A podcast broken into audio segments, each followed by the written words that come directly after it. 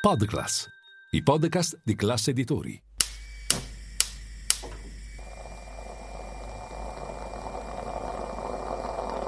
Buongiorno dal gruppo Classe Editori. Io sono Massimo Brugnone. Oggi è venerdì 20 gennaio e queste sono notizie a colazione, quelle di cui hai bisogno per iniziare al meglio la tua giornata.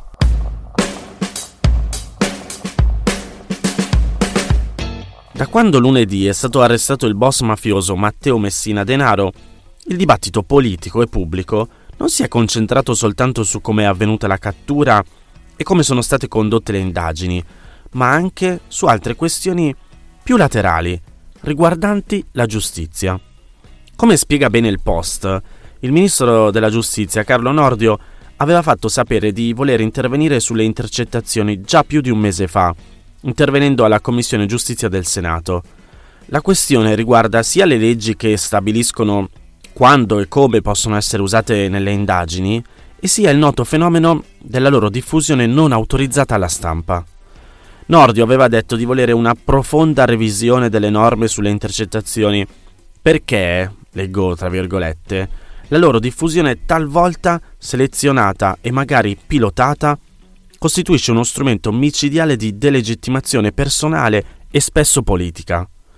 Aveva anche detto che da mezzo di ricerca della prova sono diventate uno strumento di prova e si era lamentato del fatto che, tra le altre cose, costerebbero centinaia di milioni di euro l'anno.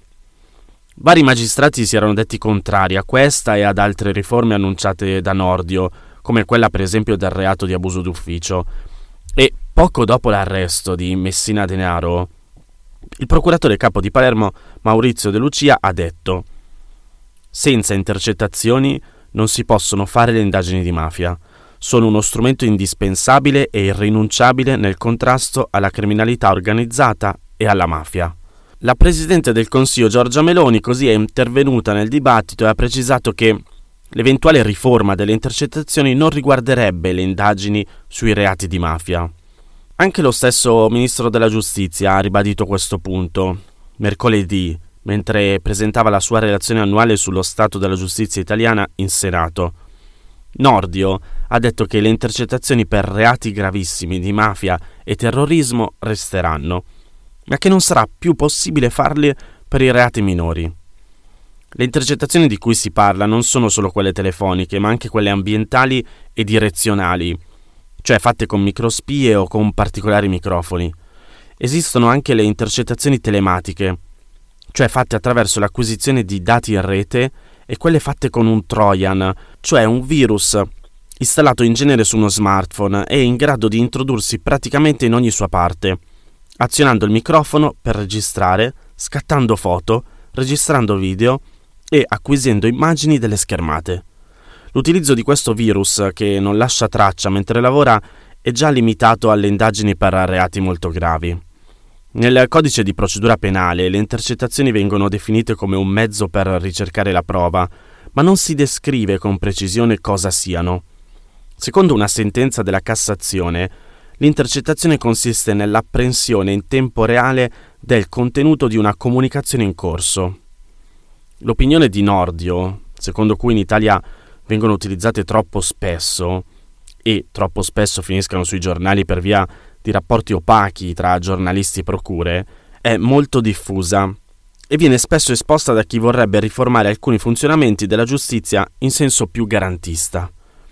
Dall'altro lato, però, la critica principale fatta dai magistrati alla riforma voluta da Nordio è che a volte le intercettazioni vengono utilizzate in indagini per reati minori, che poi, grazie alle scoperte fatte, conducono a piste più grosse e magari ad arresti per mafia. Perciò, privarsi della possibilità di intercettare persone indagate per reati minori potrebbe inficiare a cascata anche le indagini per reati più gravi.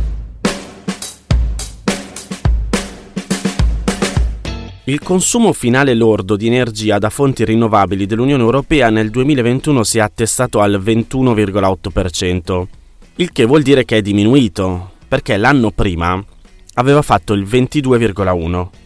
I dati sono dell'Eurostat e a scriverli è Anna Di Rocco su MF Dow Jones. Secondo il report, l'abolizione delle restrizioni legate alla pandemia coronavirus ha probabilmente contribuito a questa diminuzione, ma, scrive sempre l'Eurostat, diventare il primo continente al mondo neutrale dal punto di vista climatico entro il 2050 è la più grande sfida e opportunità dei nostri tempi. Ve lo ricordate?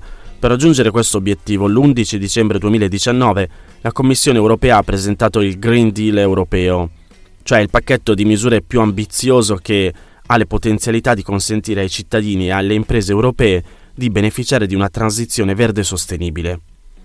Finora però la distribuzione e l'impiego dell'energia green in Europa non è stata abbastanza. Se facciamo una classifica, con più della metà di energia che deriva da fonti rinnovabili, è la Svezia ad aver raggiunto la quota più alta tra gli Stati membri dell'Unione Europea. Nel 2021 superava il 62%. Poi ci sono la Finlandia al 43% e la Lettonia al 42%. All'estremo opposto, le percentuali più basse di energia da fonti rinnovabili sono state registrate in Lussemburgo, Malta e Paesi Bassi. L'Italia si posiziona dietro a Francia e Germania, tutte lievemente al di sotto del 20%.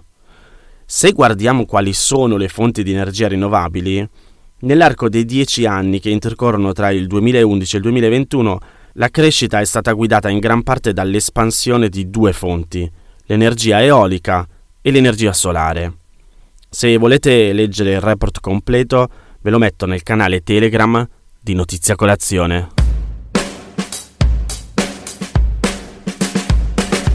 Non vi ho mai letto l'amaca di Michele Serra.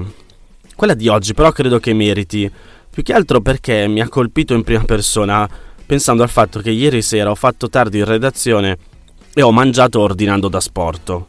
E ora capirete perché. Ve la leggo. Una pubblicità di cibo a domicilio annuncia consegna gratis. Se l'economia di mercato avesse, non dico un'etica, ma almeno una logica, perché mai farsi portare la pappa pronta fino a casa dovrebbe costare zero? Chi paga il runner la benzina del suo motorino, il sudore della sua pedalata, insomma, il servizio.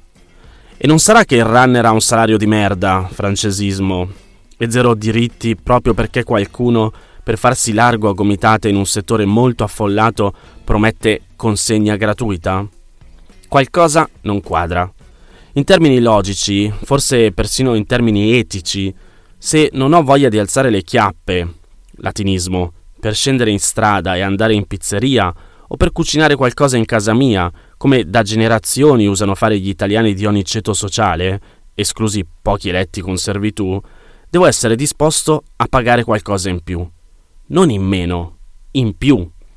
La fatica che mi rifiuto di fare, uscire di casa, cuocermi qualcosa, ricade sulle spalle di altri che faticheranno al posto mio.